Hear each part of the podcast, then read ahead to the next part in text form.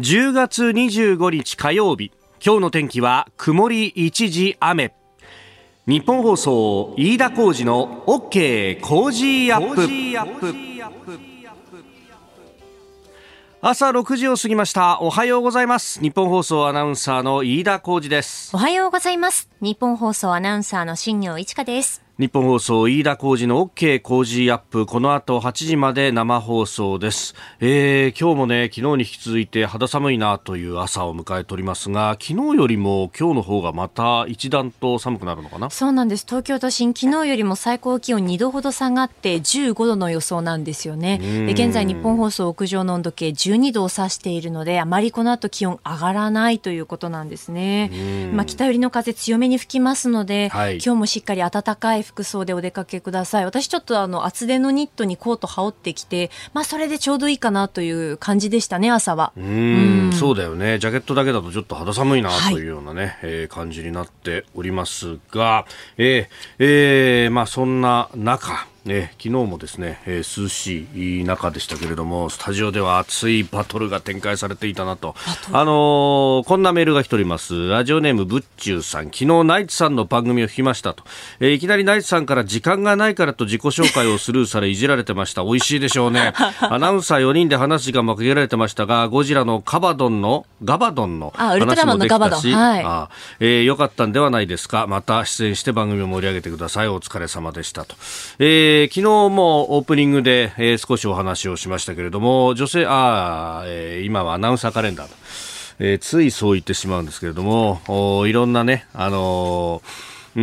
ん、ご時世もありますんで、アナウンサーカレンダー、えー、この、まあ、宣伝があったらですね、昨日は、新業アナウンサーはじめ、4人のアナウンサー？はい。箱崎みどりアナウンサー前島香音アナウンサー内田有紀アナウンサーそして私新業と。はい。はい。行ってまいりました。で、えー、ナイツのラジオショーにお邪魔をしたと、はい、ナイツもお二人いますんで全部で6人と。まあこれはそして平野ノラさんと、えー、全部で7人か、うん、もう何が何やらという感じ。に 当然なりますよね。えー、えー、えー、どうでした？いやでもなかなかお昼の番組に出演するっていうしかも生放送で、うん、っていうのが今まではほとんどなかったと思うので、うん、結構ドキドキしてどんな雰囲気なんだろうなどんな温度感なんだろうなと思ってたんですけど、まあ、すごく楽しかったのとあとやっぱり箱崎みどりアナウンサーのこう安定感。うん。安定感。安定感ですね。本当。あのクイズを出し合ったんですよ。あの アナウンサーの秘密をアンケートに書いてくださいって書いてあって、あの、知ってる秘密書いてくれと。で、書いたんですよ。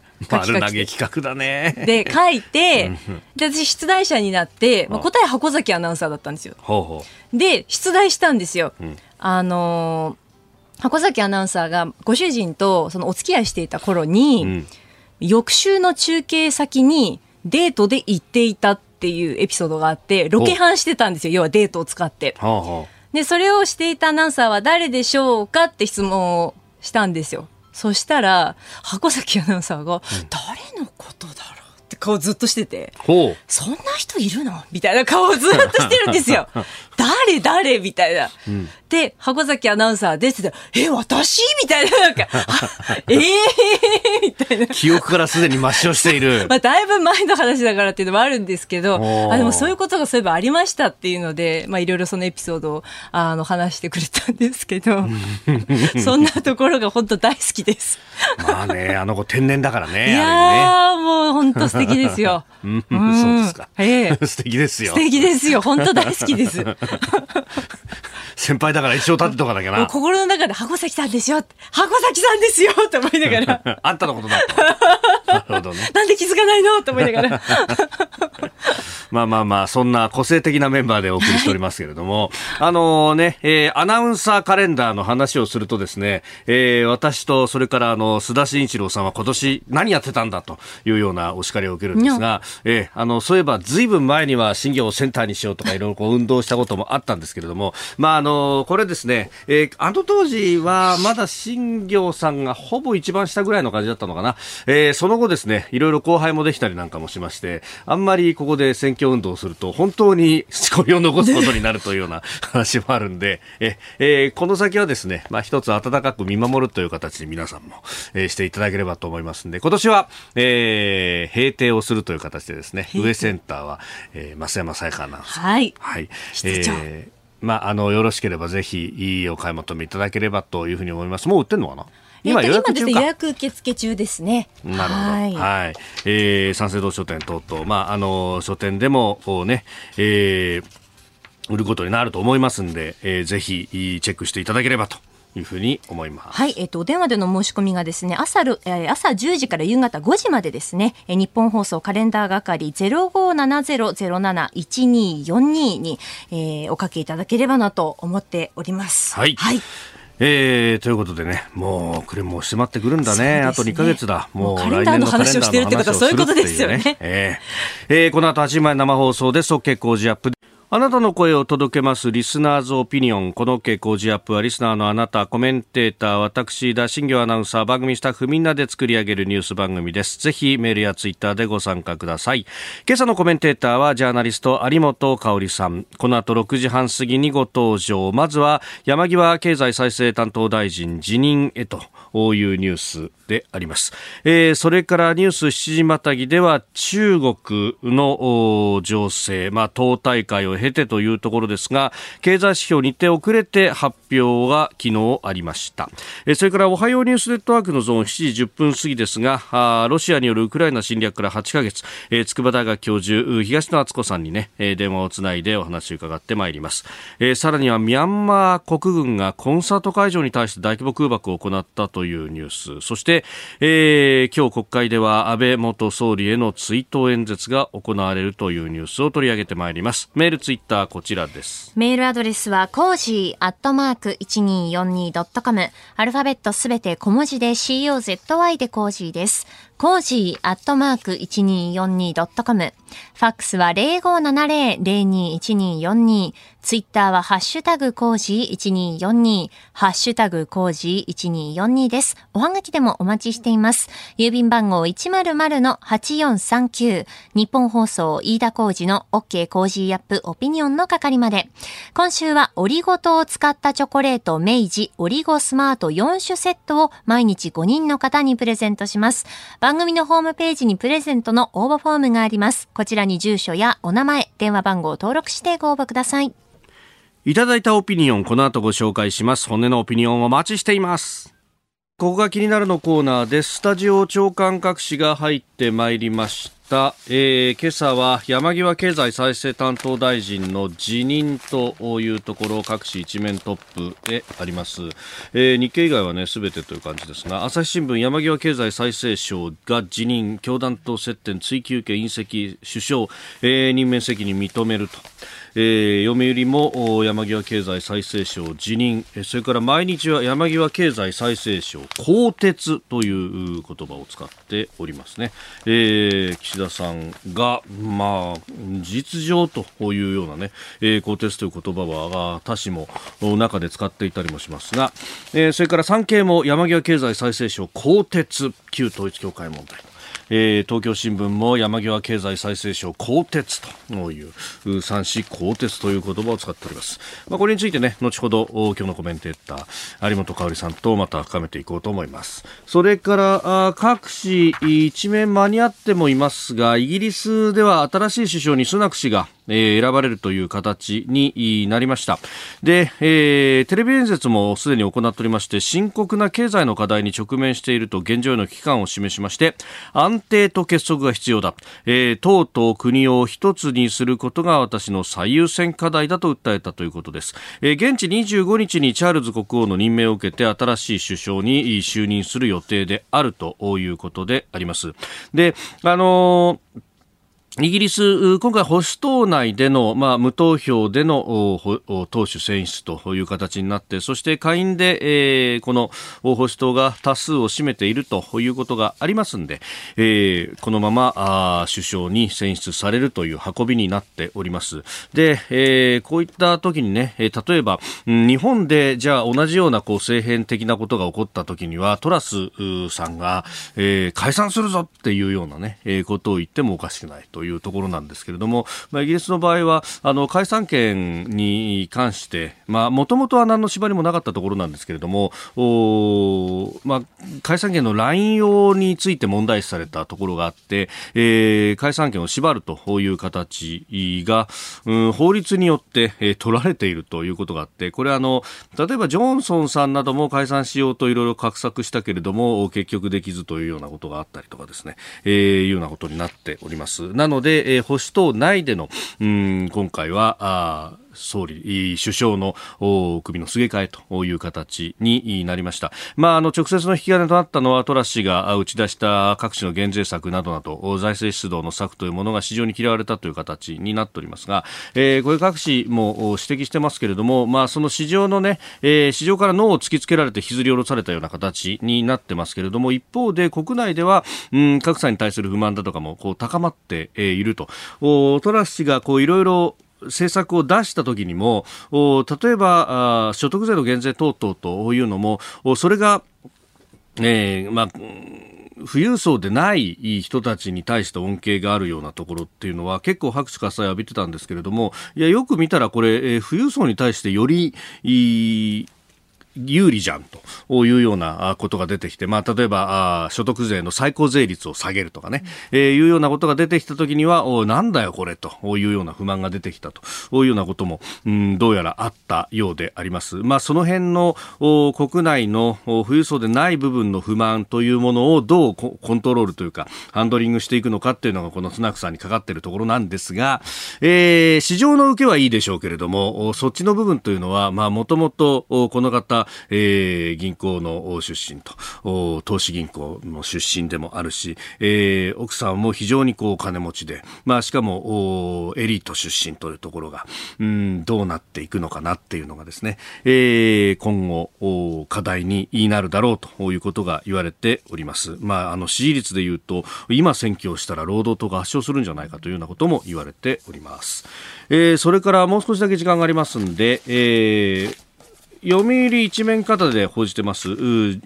生徒から著作権料付加音楽教室ジャスラック訴訟最高裁初判断ということで音楽教室のレッスンでの講師や生徒による楽曲演奏について日本音楽著作権協会ジャスラックが著作権の使用使用料を徴収できるかどうか争われた訴訟の上告審判決最高裁第一小法廷は24日生徒の演奏からは徴収できないという初の判断を示したということであります。であの今までは生徒の演奏分も含めて受講収入の2.5%を徴収するというふうにジャスラックが決めていたんですがこの割合について音楽教室と協議をするということであります。あのー、これレッスンなんだからまあ、うん、そこで演奏したことに対して著作権取るっていうのは著作権料を取られるってことになると楽曲を楽しむって方に取るのはまあしょうがないけどねというような話もあったんですが一方でジャスラック側からするといろんなとこからこう、まあ、お金引っ張ってくるっていうのは、まああのーうんまあ、音楽ある意味コンテンツを作ってるんだからコンテンツの使用料という意味ではそれでお金儲けしてるところからあまねく取るよっていうようなことになってもまあそれは姿勢としてはそうなんですけれどもただ、えーまあ、音楽教室ってことを考えると将来、えー、そういうこうコンテンツを作る人たちを養成するんだから少しは、えー、配慮してよっていうのが、まあ、音楽教室側の主張でもあったと、まあ、今回はその生徒からの著作権料は不可だけども、まあ、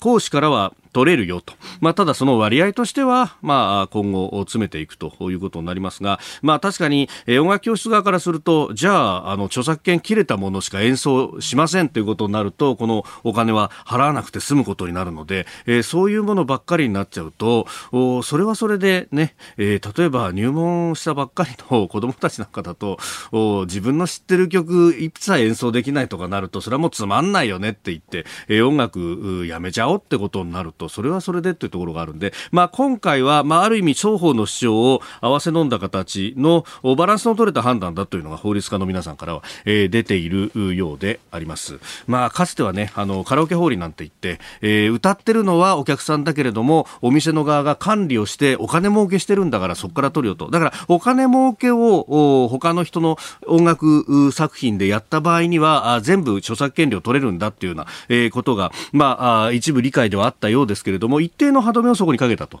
今回は目的の部分が大事なんだよということが出てきたっていうのは、まあ、あの一つ穏当なところには落ち着いたんではないかなというふうにも思います。ここが気になるでした。ここが気になるプラス、この時間からコメンテーターの方々ご登場です。今朝はジャーナリスト、有本香里さんです。おはようございます。おはようございます。よろしくお願いします。よろしくお願いします。えー、有本さん、9月29日に移動中に交通事故に遭われて、救急搬送されたということでありました。はい、あれ、だから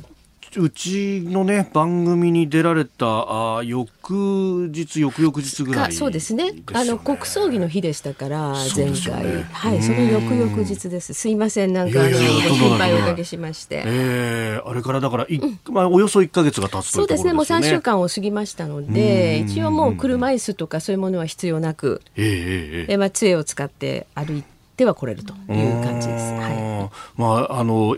着実に回復してる、ね、おかげさまで年の割には早いと思ってるんですけどね。回復は。まあ五箇所ぐらいは折れてるので。いやそうですよね。えー、5箇所骨折なかなかね、うん、なかなかですからちょっとそんなにね、えー、全治っていうところまで行くのにはまだまだ時間はかかりますけれども、はいあのいろいろご心配いただきましてありがとうございます。今日も朝からすみませんありがとうございます。いえいえはいありがとうございます。よろしくお願いします。えー、さあこの時間取り上げるニュースまずは各紙一面のこの山際経済再生担当大臣辞任、まあ、あるいはあの更迭というふうに書いている新聞もあると。いうところなんですけれども、まあ、この世界平和統一家庭連合、旧統一教会との関係が相次いで判明したということで、まあ、責任を取って岸田総理に辞表提出受理をされたということでありました。うんええ、これ、一連の経過、有本さん、どうご覧になりますか？そうですね、これ、その先月ね、うん、えー、私、ここのスタジオに来た時も同じことを申し上げたと思うんですけれども、はいあの接点があったということだけで、大臣が辞任しなきゃいけないという果たしてことなんだろうかと。あのもちろんですねその旧統一教会と言われるところですね。これ、霊感商法やなんかで非常にその問題のある、まあ、事例が多かったと。ただこれはそのそれこそ亡くなった安倍さんの政権の時にですね、はい、消費者契約法などを改正して、まあ、そうしたその霊感商法と俗称されるようなものも随分事例としては少なくなっていたとされるんですね。はい、でしかも国としてはこれを宗教団体として認めてるわけじゃないですか。別にあの例えば反社だとかですね、はい、暴力団だとかって言ってるわけじゃないわけですから、接点があったということだけでけしからんとして延々とね、国会でもあるいはメディアでも攻め続けるでまあこれは山際さんがおそらくもう耐えきれなくなったんでしょうね。で辞任するとまあ私はね 大臣もちょっとおもうちょっと頑張ればいいのになと思いましたしそれからその、えー、国が宗教団体として宗教法人として認めていて活動しているでもちろん問題の事例はあるけれどそれは司法で適切に、えーまあ、対処していけばいいと。はい、でまあそのね競技がけしからんとかそういうことはいろいろ私も言いたいことはあるけれどそれは横に置いて。うん、日本国としてこれ宗教法人として認めていて、はい、活動されている団体と接点があったらまるで罪人であるかのように叩かれ続けるというのはこれは適切なんだろうかとむしろですね。まあなんか魔女狩りみたいなもんですよね。えー、まあしかもね、それ国会で、うん、そう延々とやるわけでしょ？あなた信者ですか？とまで質問されるそうあれはびっくりしましたよね。ありましたからね。でそういうことが続いて、まあ、とうとうその大臣がお辞めになると。はいで私が前回出た時、まあ、約1か月近くねあるいはその前からずっとこういうことをまあ騒ぎとしてやってるわけですよね。うん、でその間にも多くのね日本を取り巻く環境、はい、あるいはまあその国難と言っていいようなね状況がどんどん深刻化日々してるわけですけれどもそれを横に置いてねえー、国会でやるようなことなのかと。それからもう一つですね、実は昨日この山際大臣が辞任をすると日本のメディアで一報が出た直後に、はい、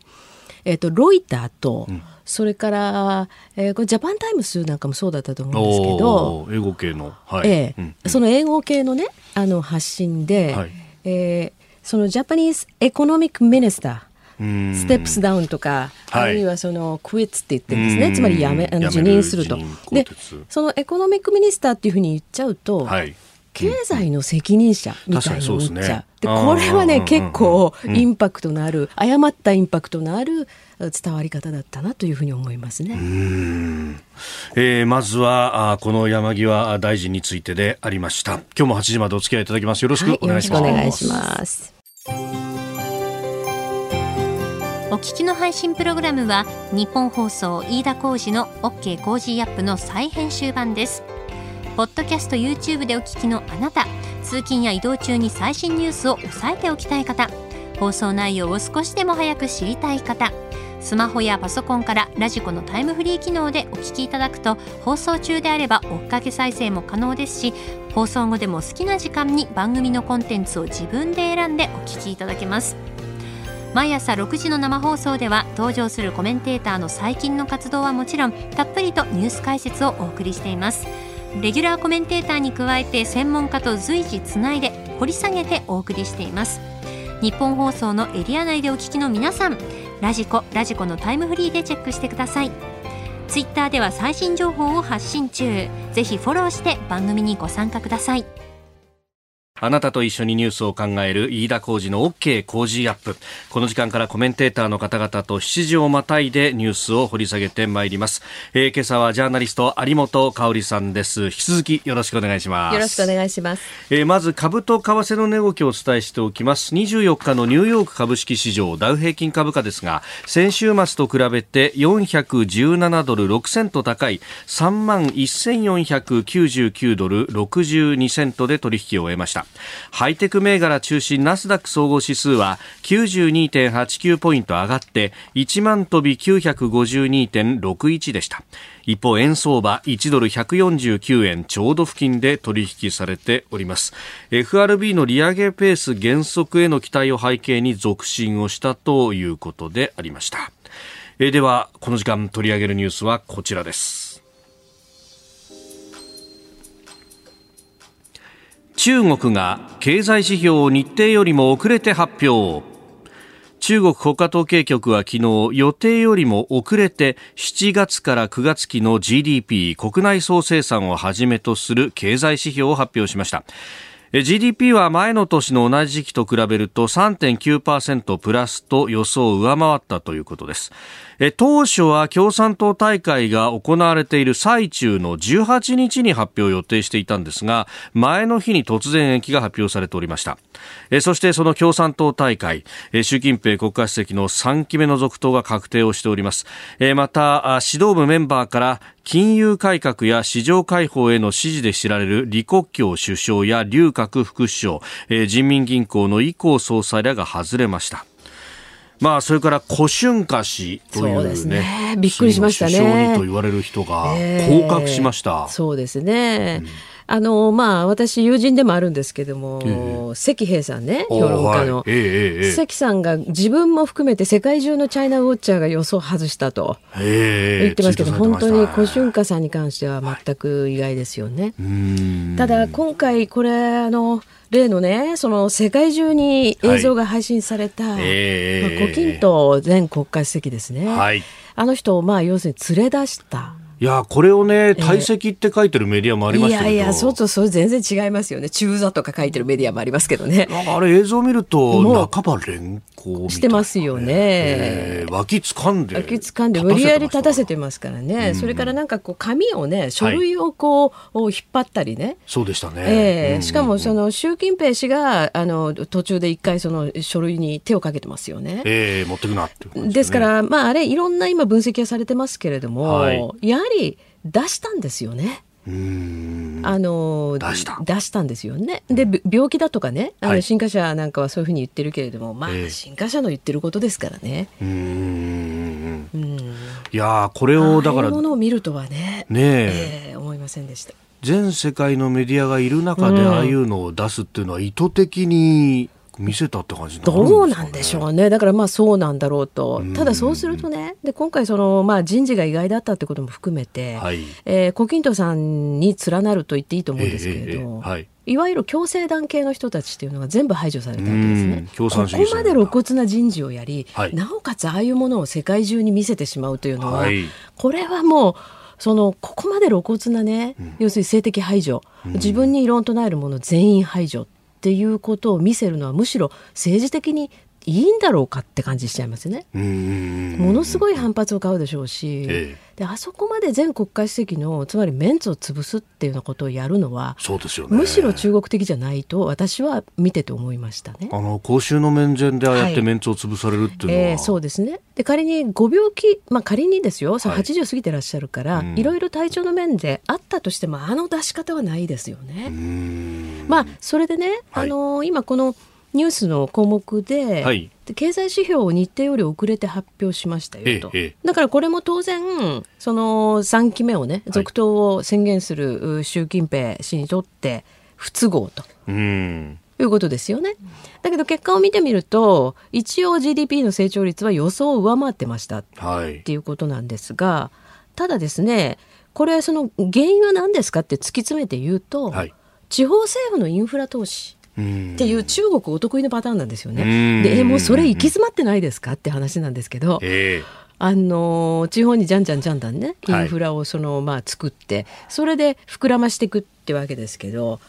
それ自体がもうすでにとっくに行き詰まっている。で都市部ではあの、まあ、ロックダウンの影響もあって、はい、もちろん直近で比べると、まあ、ちょっとはいいみたいなところもあるんですけど、でも小売りもね不動産投資もやっぱり非常に鈍いわけですよね。そうすると全体だと年間での目標はやっぱりクリアできないと。はい、年間5.5が今年の目標だそうですけど、はいね、これはやっぱり難しいと。もうこれ10、12月期で10%以上成長しなきゃってことですもんね。そうそうはい、10%超えの成長率があって初めて達成できると。でまあねただ中国のこの統計数字っていうのは、はい、統計数字の取り方自体も先進国と違うのと、うん、そもそも鉛筆なめなめ作ってるでしょっていうずっと疑惑のあるものだから、はい、どこまで信用していいのかっていうのは分かんないし突如として12%成長しましたとか言いかねないんだけど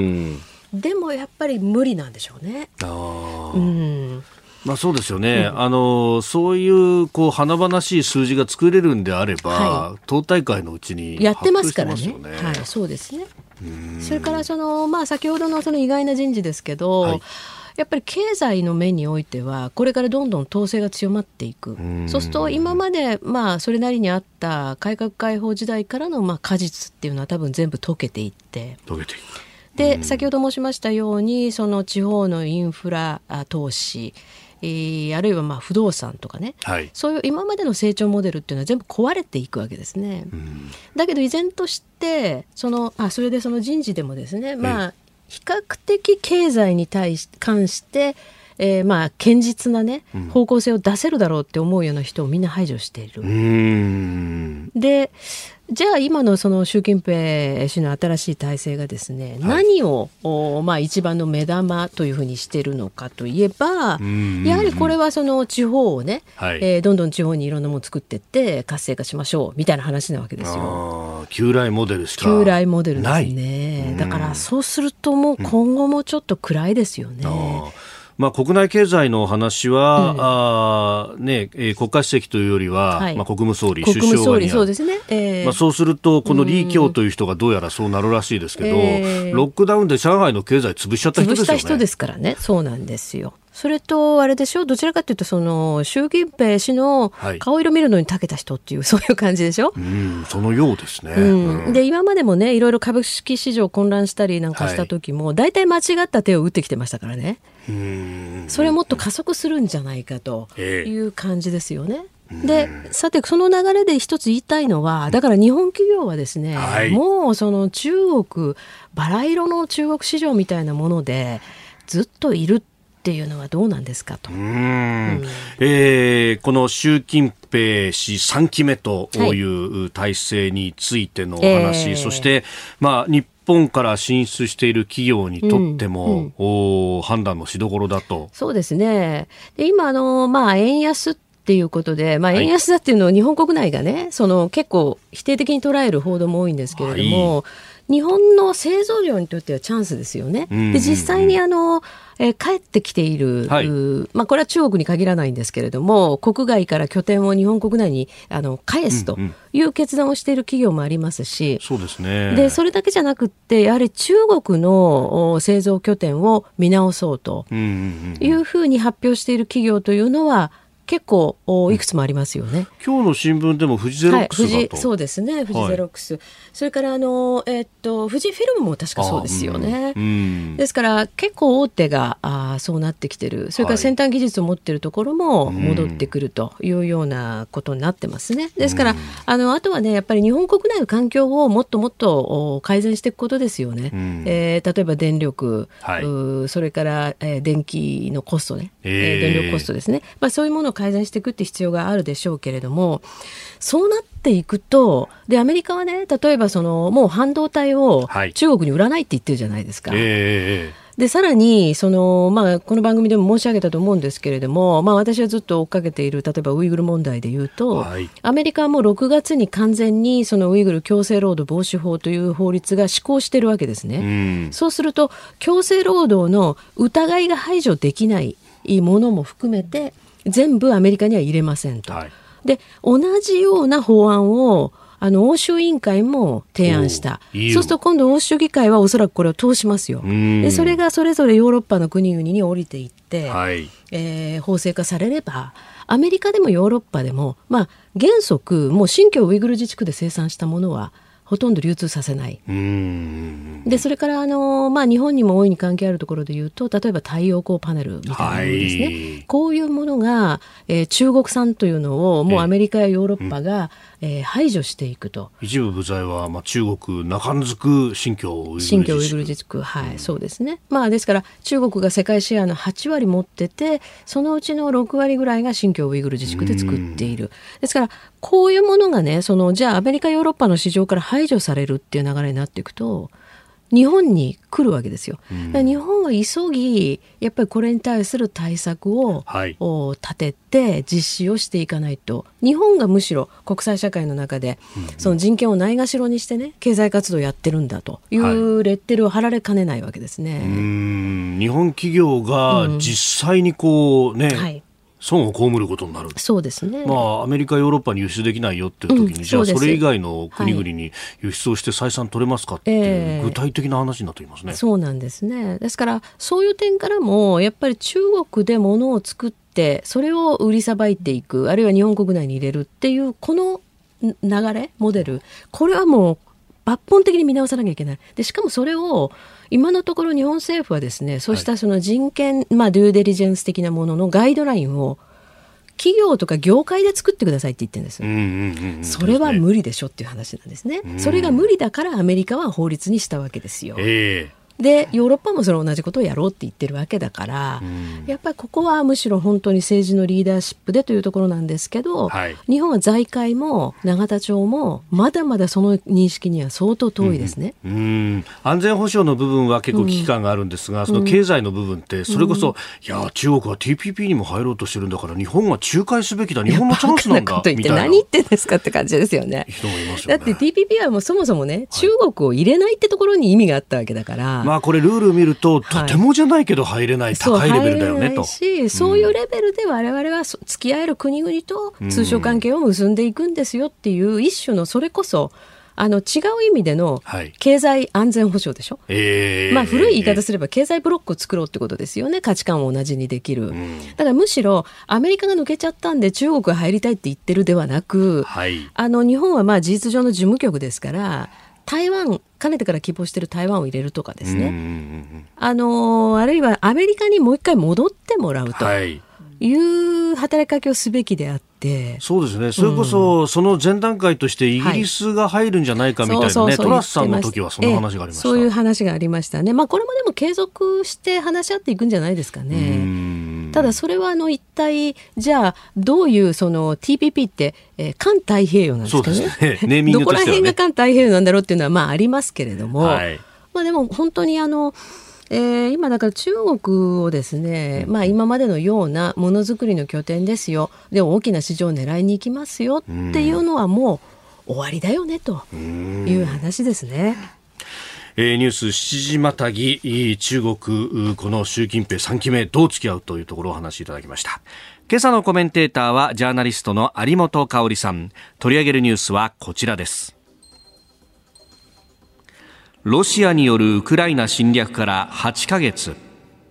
ロシアによるウクライナ侵略の開始から昨日10月24日で8ヶ月となりました。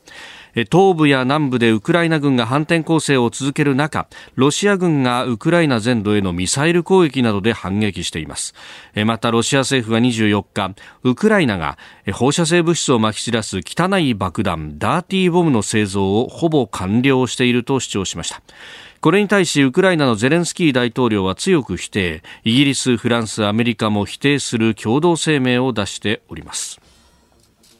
2月24日から始まったというところですが、はい、もう8ヶ月ちょうど8ヶ月ですね。うん。しかしこういう展開になるというのはね、はい、あの予想がまあ、なかなか世界中できなかったところなんでしょうね。えー、うん、まあ、当初はね、はい、もう電撃的になってしまうのではないかというところから、ね、ウクライナがね、まあ、本当にウクライナのね、うん、国民、それから軍、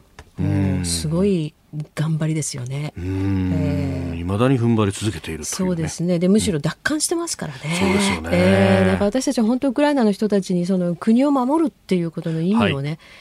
それからそういう姿を見せていただいて教えてもらったなっていう感じがしますね。さあここで、えー、筑波大学教授でヨーロッパの国際政治がご専門東野敦子さんと電話をつなげてお話を伺ってまいります。東野さんおはようございます。おはようございます。よろしくお願いします。よろしくお願いします。さあ、えー、昨日で8ヶ月ということでありますが東野さんどう現状をご覧になってますか？はい、えー、今、東部と南部にこう戦線が集中しているんですけれども、はい、どちらもウクライナが優勢と言われています。で、昨日、おとといもザボリージャを除く地域でロシア側からの反撃があったとは伝えられているんですけれども、はい、えー、ウクライナ側が押し返していて、特にヘルソンではここ数日、えー、ロシア側の撤退が取り沙汰されています。ただ、これに関連して、はい、ロシア側がヘルソン州のカホーカー水力発電所のダムを攻撃して、はい、あの周辺地域に大きな水害をもたらすよう画策しているという話が出ていまして、予断を許さないんですね。でまた、首都キーウを中心として、ウクライナ全土に対して無差別攻撃がなされていて、はい、市民用のインフラとか、まあ、特に電力、水源あたりですね、このあたりが攻撃されていて、市民生活への影響が心配です。うんこれ、あの、汚い爆弾、ダーティーボムっていう名前、ね、単語が出てきました。なんか、これ、ロシア側が使って、それをウクライナが使ったんだというふうに言おうとしているんじゃないかというような話もありますけれども、これ、ロシア焦ってるんですか？そうですね。ただ、あの、この、ウクライ、自分たちがやろうとしていることを、ウクライナがやりそうだぞと、こう、騒ぐ。これを、あの、ロシア側から行ってくる偽旗作戦と呼んでいるんですけれども、これ自体は、ロシアがこの戦争を通じてずっと行ってきたことなので、何か今回急に始まったということではないんですね。ただ、やはり自分たちがやろうとしているさあの作戦の責任を相手方になすりつけようとしていることなので、はい、やはりこういうふうに騒ぎ始めたということは、何らかの計画があるということで、それでみんな警戒しているんですね。えー、スタジオにはジャーナリスト有本香里さんもいらっしゃいます。おはようございます。おはようございます。よろしくお願いします。よろしくお願いします。あのちょっと私からも伺いたいんですけれども、はい。これからまあ季節が冬になってきます。はい、でまあ、当初このお、まあ、しあのロシアの侵攻始まった時もですねまあ、寒い間にロシアとしてはやっちゃいたいんだみたいな話がありましたけれども、はい、これはその冬になってきて、まあ、雪が降ってくるあるいはその凍ってくるこうなってきた時にまた戦況は大きく変わっていくっていうことなんでしょうか？はい。あの冬の前に、まあの秋のそのいわゆる泥年期っていうですね、はい、あの秋雨の影響で地面がぬかるんでしまうこの時期も非常に大きいんですね。うん。はい、でそうなってくると、攻撃側、つまりウクライナの方としても非常に動きにくいということなんですね。うん、で戦況が動きにくいと主勢側がこう現状維持できるので、やや有利とも言われているんですね。はい、ただ、今年なんですけども、えー、黎明期が比較的開始が遅いと言われているんですね。攻められるだけこう攻めたいっていうところがあり、えー、このままこういいいペースで進めれば、例えばヘルソン市内も含めた重要な拠点が奪回できるかもしれないと言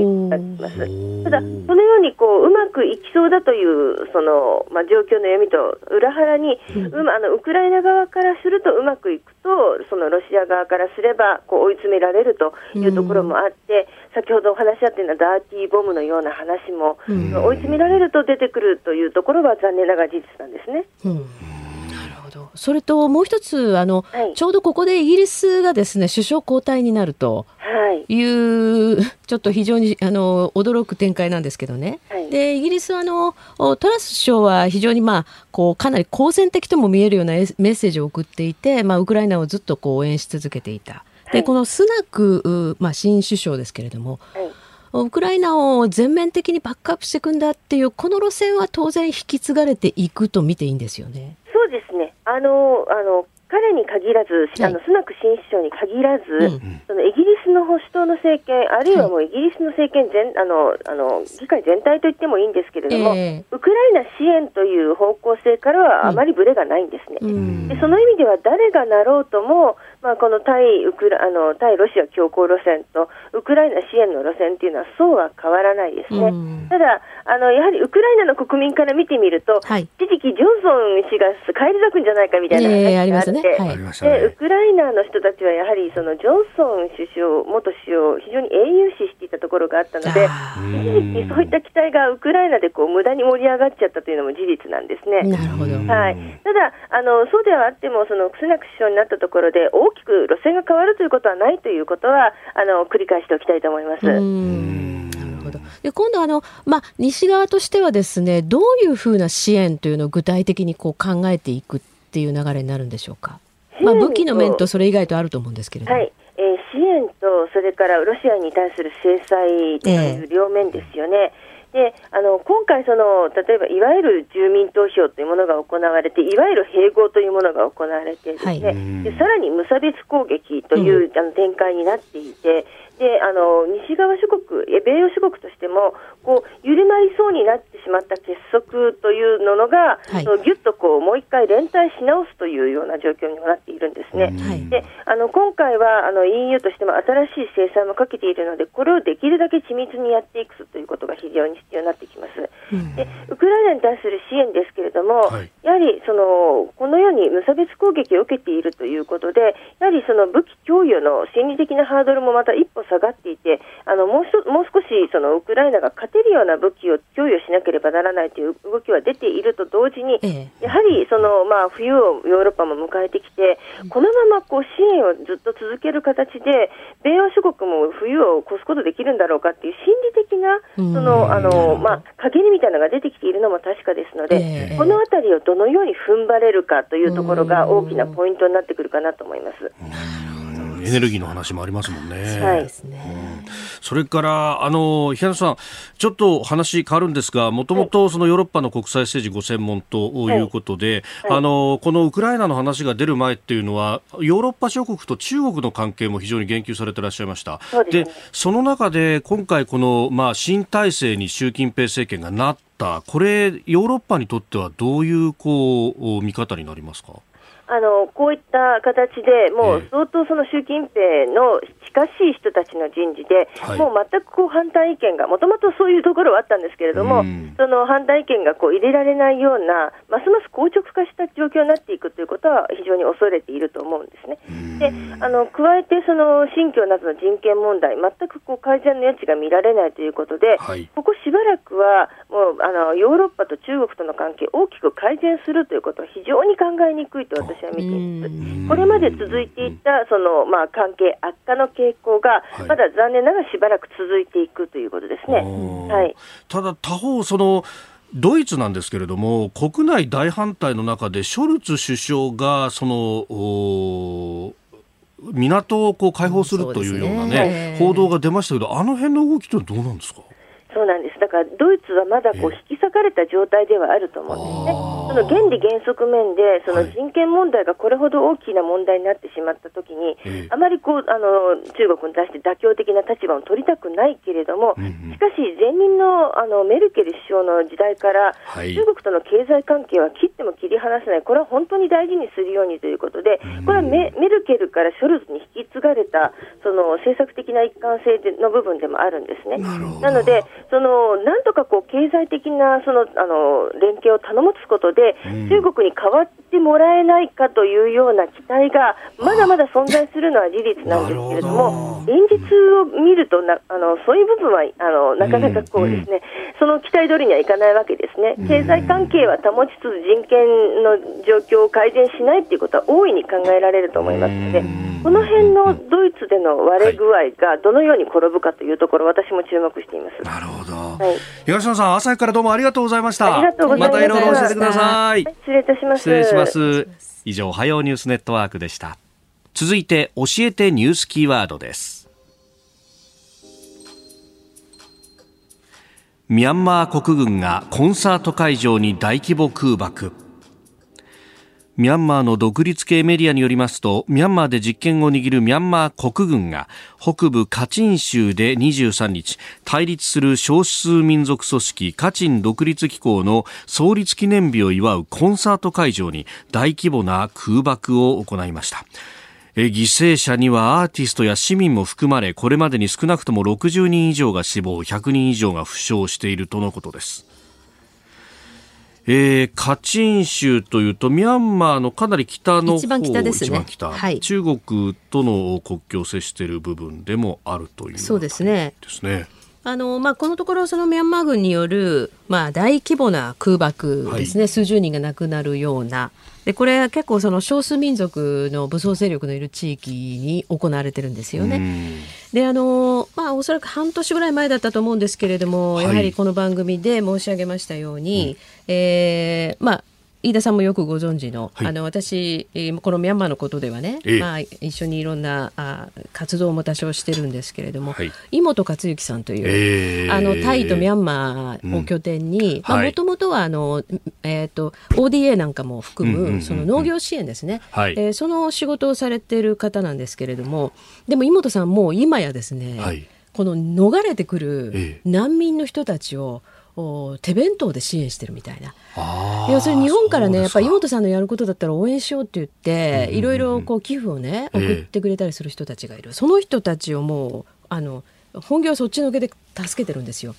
というのもあのその数か月前に申し上げたと思うんですがもともと日本がお金を出してね、はい、あのこの空爆のあったカチン州じゃなくてカレン州というところ。ここにその日本がお金を出してその日本の、まあえー、支援でできた町っていうのがあって、はい、そこで農業支援やってたんですけどこれもあの空爆受けてもう全然そこで本来の活動ができなくなっちゃったんですよね。それでもうその国境を越えてタイの方に逃れてくる難民の人たちを一生懸命支援してるという毎日。でところが数か月前までは、はい、結構井本さんのフェイスブックなんかに、えー、まあ、難民キャンプ今こんな感じですよと、まあ、決して環境良くないですよっていうのがどんどん上がってきてたんですけど、はい、このところ全然上がらなくなっちゃったんですよ。あそうですか。というのは、まあ、井本さんはですねもともとねそのずっと人道支援活動をやっていて、うん、でその途中で、えーまあ、この10年ぐらい彼はずっと向こうで活動してるんですけれども、はい、その途上でもともと内戦をしていた少数民族武装勢力の人たちと、うん、それからミャンマーの国軍ですね、はい、これはあの今の国軍というよりは前の体制の時なんですけどあのテインセイン政権テインセイン政権までの時ですね、はい、でその国軍側と、えー、武装勢力少数民族武装勢力を和平のテーブルにつかせたという、全く民間人なのに、まあ、そういう人なんですけれどもね。だから両方に、まあ、人脈はあるわけなんですよ。えー、その妹さんでもやっぱりフェイスブックなんかにその状況を出すのがね、うん、ちょっとはばかられると。それは2つ理由があってどんどん悲惨さを増しているということ一つは。もうそれこそ足のない人とかねもう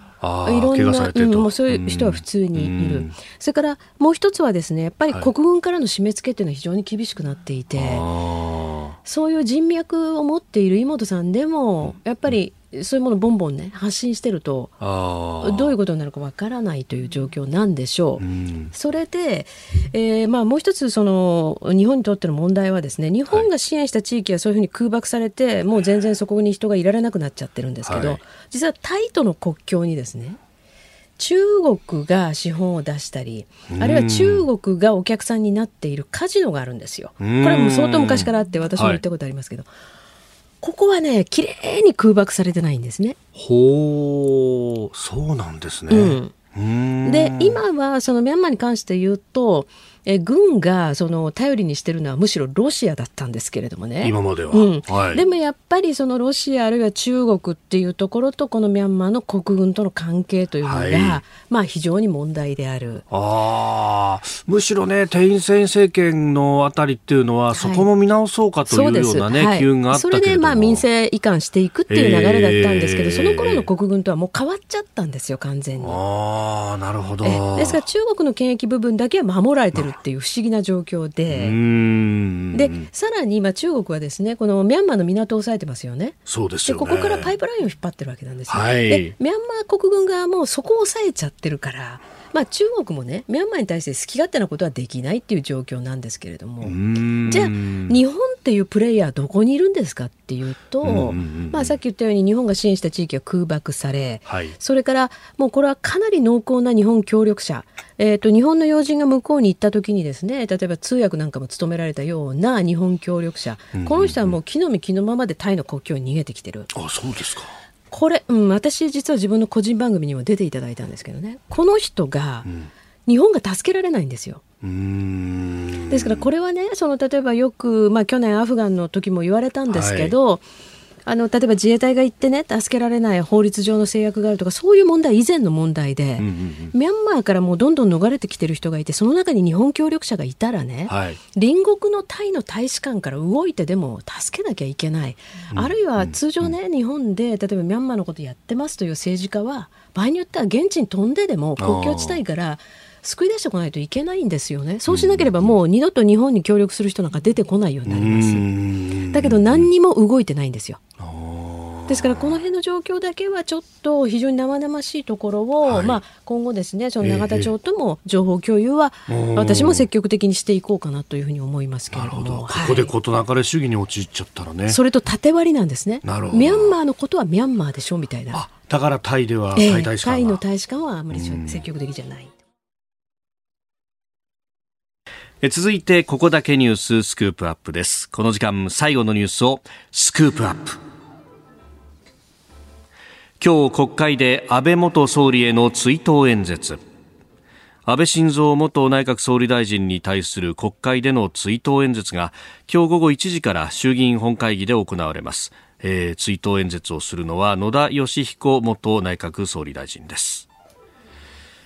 えー、前回有本さんのご出演は9月27日まさに国葬儀の日でありました。はいそうでしたね。あれから1か月です。はい、えー、1か月ですね。で、えー、まあこの間にあの県民葬というのもね山口県で行われて、はい、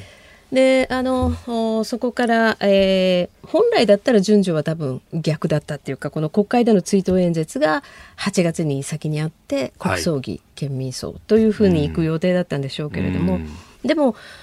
やはりその野党のね、えー、まあ、野党議員がやるっていうのが、はい、その定例だとするならば、うん野田元総理以上に適任の方はいらっしゃらないですよね。でこれはご遺族の意向ということもあって10月のぜ、えーと、上旬に正式に依頼があったということを野田さんが明かしてらっしゃるわけですけれども。あの野田さん、かねてからやはりご自分のね、はい、この政治人生を振り返る、うん、あるいはその自分はまあ政治家、政策以前にね、人としてこうありたいんだ、こういう社会を作りたいんだっていうことを結構演説で、えー、語る方なんですよね。はい、でその特に安倍さんとはかなり政治家としてのそのこう生い立ちが違う、はい、つまりその世襲議員である安倍さん、えー、まあ、うん、もう小さい時からそれが半ば約束されていたようなそういうものを背負ってきた人と自分のように全くそのこう叩き上げっていうんでしょうかね。そうですよね、えー、野田さんその僕は自衛官の息子だからっていうのもね、はいうん、おっしゃってますもんね。そうですね。ででそういう中でその2012年のね例のその、まあ、民主党にしてみればあその取ったはずの政権をね自民党にもう一回取られちゃったというきっかけになった、まあ、解散の現地を取られたっていうことありますけれども、まあ、その一方でやっぱり野田さんはその総理大臣というのがいかに孤独でね、うん、その大変な仕事であるかそれを歴代最長を務められたことには敬意を表すというような、はい、やっぱり非常にその敵ながらこう抑制の効いたあるいはその、うん、本当に良識の上にねいろんなこう議論をしていこう。あるいは違う意見を、うん、尊重し戦わせていこうっていう、うまあ、そういう政治家としてのこの野田さんの姿勢っていうものが、はい、この追悼演説で聞かれるといいなというふうに思いますよね。今の国会に対するこの継承にもなってほしいというふうに思いますね。あまあ、このね、うん、えー、旧民主党政権3年3か月の本当、えー、3代の総理の最後と、うん、まあ、だからね、でその中でまあ消費税を増税する等々のね、ね。えー、決断もあって、、えー、党内どんどん崩れていく中で、だからより孤独だったでしょうね。そうですね。野田さんは。そうですね。それから例えば尖閣の国有化とかね、はい、あるいはその後から私、まあ関係者に聞いたんですけれども、うん、あの時韓国の攻勢もすごかったみたいですね、野田さんに対してね。そうだったですか。うん、あの結局、えっ、ー、と、安倍政権になって、で、まさにその岸田総理が外務大臣だった時に日韓合意っていうのがあったじゃないですか。慰安婦に関する。はい、まああれは結局その韓国側が当初望んでたものよりはだいぶね、はい、えー、日本側が崩したんですけれどもあれのもっとその原型になるような韓国がもう自分たちの希望を入れ込んだものを相当野田さんのところにこうあの入り込もうとしていて周りから相当圧力があったっていうふうに聞いてますよ。で韓国側はもう一歩で崩せるっていうところで政権がまた自民党に交代しちゃったというようなことだったみたいだからすごいいろんなプレッシャーと戦っておられたんですね。あの当時イ・ミョンバク政権の本当に末期で、うん、そうですであの竹島への上陸なんてものがあったりとか、はいえー、それも確か野田政権の時でしたよね。そうですね。で野田さんとあの安倍さんっていうのはこれ当選同期でもあるんですね。おおそうなんですね、うん、1993年か、だからちょうど同じはい、まあ、風景の中で。うんうんうん、で特にその90年代のあの頃っていうのは自民党がやはり一度その、はい、まあ、政権を手放すというような状況があってそしてまあ改革勢力みたいなのが出てきてその中に野田さんもいたっていうことですよね。ああそうか。7会派連立そうです。はい。連立政権ってそれで、えまあ、2000年代に今度変わる頃にもう一回自民党がその政権を取っていって、えー、小泉政権安倍政権となっていくようなそういう流れをずっと一緒にだから歩んできたっていうところで、はい、それからその野田さんあの時々おっしゃってるんですけれどもね、はい。えー、最初県議会議員に出た時にお金がなくて凱旋者が借り調達できなくて1日13時間その街を歩きながら遊説して回ってたと。